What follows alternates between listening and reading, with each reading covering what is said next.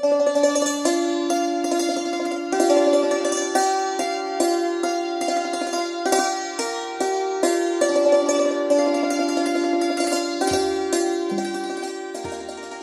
หลง ความดื้อไม่เคยเป็นเพื่อนแท้ของใคร มีแต่จะฉุดจากความเจริญ แล้วผลักดันให้เข้าไปหาความเสื่อม กาหลง เดิมชื่อ กิมหลง เป็นลูกผู้หญิงคนเดียวของพ่อค้ายางปักใต้ พี่ชายของกาหลงมีอยู่สองคน ขอสงวนนาม พ่อแม่นี่ก็ขอสงวนนามอีกเหมือนกัน ไม่รักลูกชายทั้งสองเท่ากาหลง พี่ชายทั้งสองมีนิสัยเป็นคนเจียมตัว พยายามใช้ความร่ำรวยของพ่อแม่ ศึกษาเล่าเรียนจนสำเร็จการศึกษา ชั้นสูงทั้งสองคน ทั้งยังเป็นคนดีมีสัมมาคารวะอ่อนน้อม และก็เชื่อฟังผู้ใหญ่ มีความกตัญญูกตเวที ไม่เคยขึ้นเสียงเถียงพ่อแม่ เอื้อเฟื้อแก่คนใช้ แก่ลูกจ้างเป็นอย่างดี ส่วนการหลงแม้จะมีความงามเป็นเลิศกว่าหญิงอื่นในระแวกนั้น เธอก็ไม่ใช่เป็นเลิศแต่ในด้านความสวยอย่างเดียว หากแต่ยังเลิศในทางความดื้อด้านด้วย มีนิสัยเอาแต่ใจตัว ไม่มีลดลาวาสอกแก่ใคร แม้แต่พ่อแม่ของตน พ่อแม่ให้ทำอย่างนี้เธอไม่ทำแต่กลับไปทำอย่างที่ตรงกันข้าม กับความต้องการของพ่อแม่ เช่นพ่อแม่ให้เรียนหนังสือเหมือนพี่ชาย เธอก็ไม่เรียนโดยอ้างว่า การเรียนหนังสือเป็นเรื่องของคนจน จึงต้องเรียนเพื่อใช้ความรู้เป็นเครื่องมือหากิน ก็เมื่อเธอมีเงินมากมายแล้ว จะต้องเรียนไปทำไมกัน แม้ใครจะชี้แจงว่า เงินนั้นอยู่กับคนมีความรู้ คนไร้ความรู้เงินก็อยู่ด้วยไม่ได้ เธอก็ไม่ยอมเชื่อฟัง ชอบเถียงรั้นไปข้างๆ บางคราวก็ผ่านหาเรื่องด่าคนผู้หวังที่จะมาชี้แจงเสียอีก กิริยามารยาทของเธอนั้น เป็นที่เรื่องลือว่าดื้อเต็มที แม้อย่างนั้นพ่อแม่ก็ยังรักยังตามใจ เมื่อเธออายุมากขึ้น เพื่อนรุ่นราวคราวเดียวกัน เขาได้แต่งงานไปจนหมดสิ้นแล้ว แต่เธอกาหลงยังไม่มีใครมาสู่ขอเลย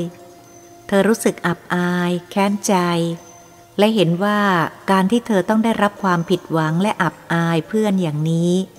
เพราะพ่อแม่เกลียดชังเธอ พี่ชายก็ริษยาเธอ จึงกีดกันการแต่งงานของเธอ พี่ชายแต่งงานไปหมดแล้ว เธอจึงคิดว่า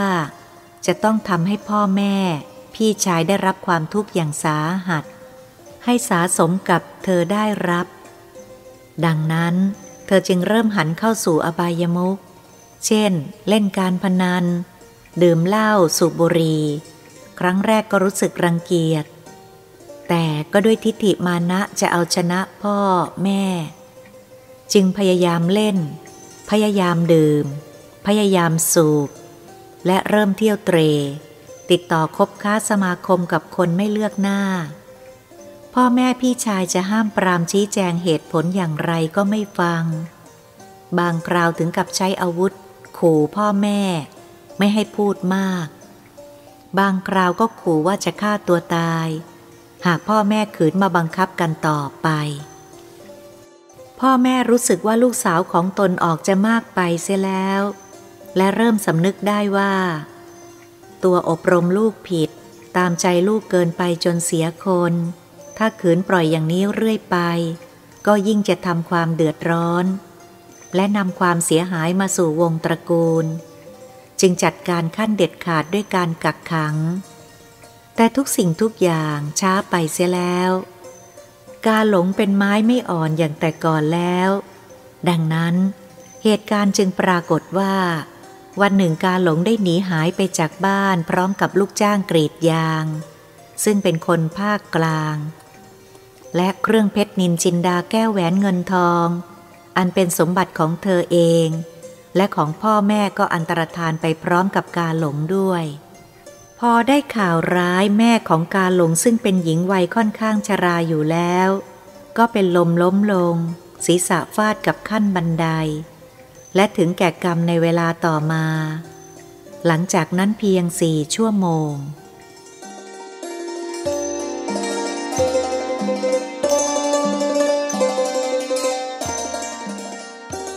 ต่อมาฐานะของพ่อกาหลงสุดลงมาก จนต้องเลิกอาชีพทำสวนยาง ต้องอาศัยลูกชายทั้งสองเป็นกำลังดูแลอยู่ จึงไม่เดือดร้อนนัก ลูกสะพ้ายคนโตเป็นคนดีมาก มีนิสัยเยือกเย็น เป็นผู้ใหญ่ ตรงกันข้ามกับลูกสะพ้ายคนเล็ก ซึ่งเป็นคนเจ้าแง่แม่งอน แต่ด้วยยังมีใจเกรงสามี จึงปฏิบัติดูแลพ่อผัวด้วยดีทั้งสองคน ตอนแรกๆ พ่อของกาหลงได้ให้พี่ชายคนรองของกาหลงไปเที่ยวสืบถามตามหาตัวกาหลงในที่ต่างๆ ที่คิดว่ากาหลงจะไป ทั้งๆทที่ไม่ชอบกาหลง เพราะเป็นเหตุให้พ่อแม่ต้องมาประสบเคราะห์กรรมถึงแก่ความตาย แต่เพื่อเห็นแก่พ่อ พี่ชายคนรองของกาหลงจึงต้องเที่ยวตามหาเรื่อยไป ในที่สุดก็มาพบกันในกรุงเทพ การหลงตั้งแต่หนีพ่อแม่มาก็มาเช่าบ้านขนาดกลาง ที่ถนนสายหนึ่ง ในจังหวัดพระนครอยู่กันสองคนกับลูกจ้างคนนั้น เธอขนเอาเครื่องแต่งตัว คือเครื่องทอง เครื่องเพชรของเธอมาจนหมด พร้อมด้วยสมบัติของพ่อแม่ที่เธอลักมาด้วย แล้วก็นำออกขาย เพื่อให้ได้เงินมาใช้จ่าย เมื่อรู้ว่าแม่ถึงแก่กรรมเพราะเธอ และพี่ชายบอกให้เธอไปงานศพแม่ กลับบอกว่าพ่อคิดถึงมากเป็นห่วง อยากให้เธอกลับบ้าน เธอกลับหัวเราะและพูดว่า ก็ดีแล้วนี่ จะต้องมาเป็นทุกข์เป็นห่วงคิดถึงฉันทำไมกัน ฉันมันคนเลวนี่ ฉันจะบอกอะไรให้ที่ฉันชวนเจ้าหมอนั่น ในวงเล็บ ผัวของเธอ ตามฉันมาด้วย ก็เพราะฉันต้องการให้พ่อแม่และพี่ๆขายหน้าคนอื่นเขา จะได้เป็นทุกข์มากๆ ชอบกีดกัน ชอบริษยาดีนัก ที่จะให้ฉันกลับไปหรือว่าไปงานศพแม่นั้นน่ะ อย่าหวังเลย ฉันไม่ไปเด็ดขาด แต่ถ้าพี่หรือใครๆมาห้ามฉันไม่ให้ไปเหยียบบ้านนั่นแหละ บางที บางทีฉันอาจจะไป ฉันอยู่ที่นี่แสนที่จะสบาย รจะอยากกลับไปทุกข์ อยากกลับไปลำบากอีก พี่ก็ไปทาง ฉันก็ไปทาง เราเดินทางเดียวกันไม่ได้ พอกันทีหยุดรุกรานฉันเสียที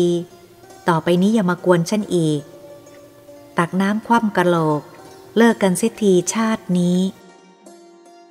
นั่นเป็นเหตุการณ์เมื่อแปดปีล่วงมาแล้ว บัดนี้ กาหลง แม่กาหลงรังเธอไม่มีทุกอย่าง ไม่มีแม้กระทั่งรังที่จะหลงอีกต่อไป เธอกลายเป็นนางบางเงาไปเสียแล้ว รูปร่างของเธอผายผอมร่วงโรย เธอติดยาเสพติดติดเหล้าตาขุนผิวกร้าน เธอได้สำนึกตัวแล้ว เป็นการรู้สึกตัว เมื่อเธอกำลังรอความตาย ด้วยความทรมานเพราะโรคมะเร็ง ณโรงพยาบาลแห่งหนึ่ง เธอพล่ำรำพันสารภาพผิดกับพยาบาลทุกคน ที่มาดูแลเธอ เธอต้องถูกความกระหายหิวเหล้ายาเสพติดบีบคั้นหัวใจ ถูกความเจ็บปวดรวดร้าวเพราะโรคมะเร็ง บีบคั้นชีวิตเธอ ด้วยความทรมานอย่างเหลือแสน เมื่อเจ็ดปีที่แล้วมา เธอได้ข่าวว่าพ่อถึงแก่กรรม พี่ชายมาตามให้ไปทำศพพ่อ เธอไม่ไป แถมพูดก้าวร้าว ไล่พี่ชายให้ออกไปจากบ้านเธอ และเธอก็ย้ายบ้านครั้งแล้วครั้งเล่า ย้ายไปเรื่อยๆ ตอนแรกๆเธอย้ายเพื่อหนีไม่ให้พี่ชายหรือใครๆทางบ้านเธอตามเธอพบ แต่มาระยะหลัง เธอย้ายบ้านเพื่อหนีเจ้าของบ้านที่มาทวงค่าเช่า เธอไม่มีค่าเช่าบ้าน นอกจากย้ายบ้านแล้ว เธอยังต้องย้ายหนีจากผัวของเธออีกด้วย ต่อจากนั้น เธอก็ไม่รู้เรื่องราวและข่าวคราวทางบ้านเลย ในขณะนั้นเจ็บอยู่ที่โรงพยาบาล พยาบาลบางคนและหลายคนสงสารเธอมาก ได้ส่งจดหมายไปบอกข่าวให้ทางบ้านเดิมของกาหลงทราบ ตามที่เธอบอก แต่ว่าจดหมายที่ส่งไปกี่ฉบับกี่ฉบับก็เงียบ ประหนึ่งถูกนำไปทิ้งคลอง ในที่สุด กาผู้ไม่มีรังจะหลง ก็จบชีวิตลงอย่างน่าอนาถไร้ญาติขาดมิตร ณโรงพยาบาลแห่งนั้น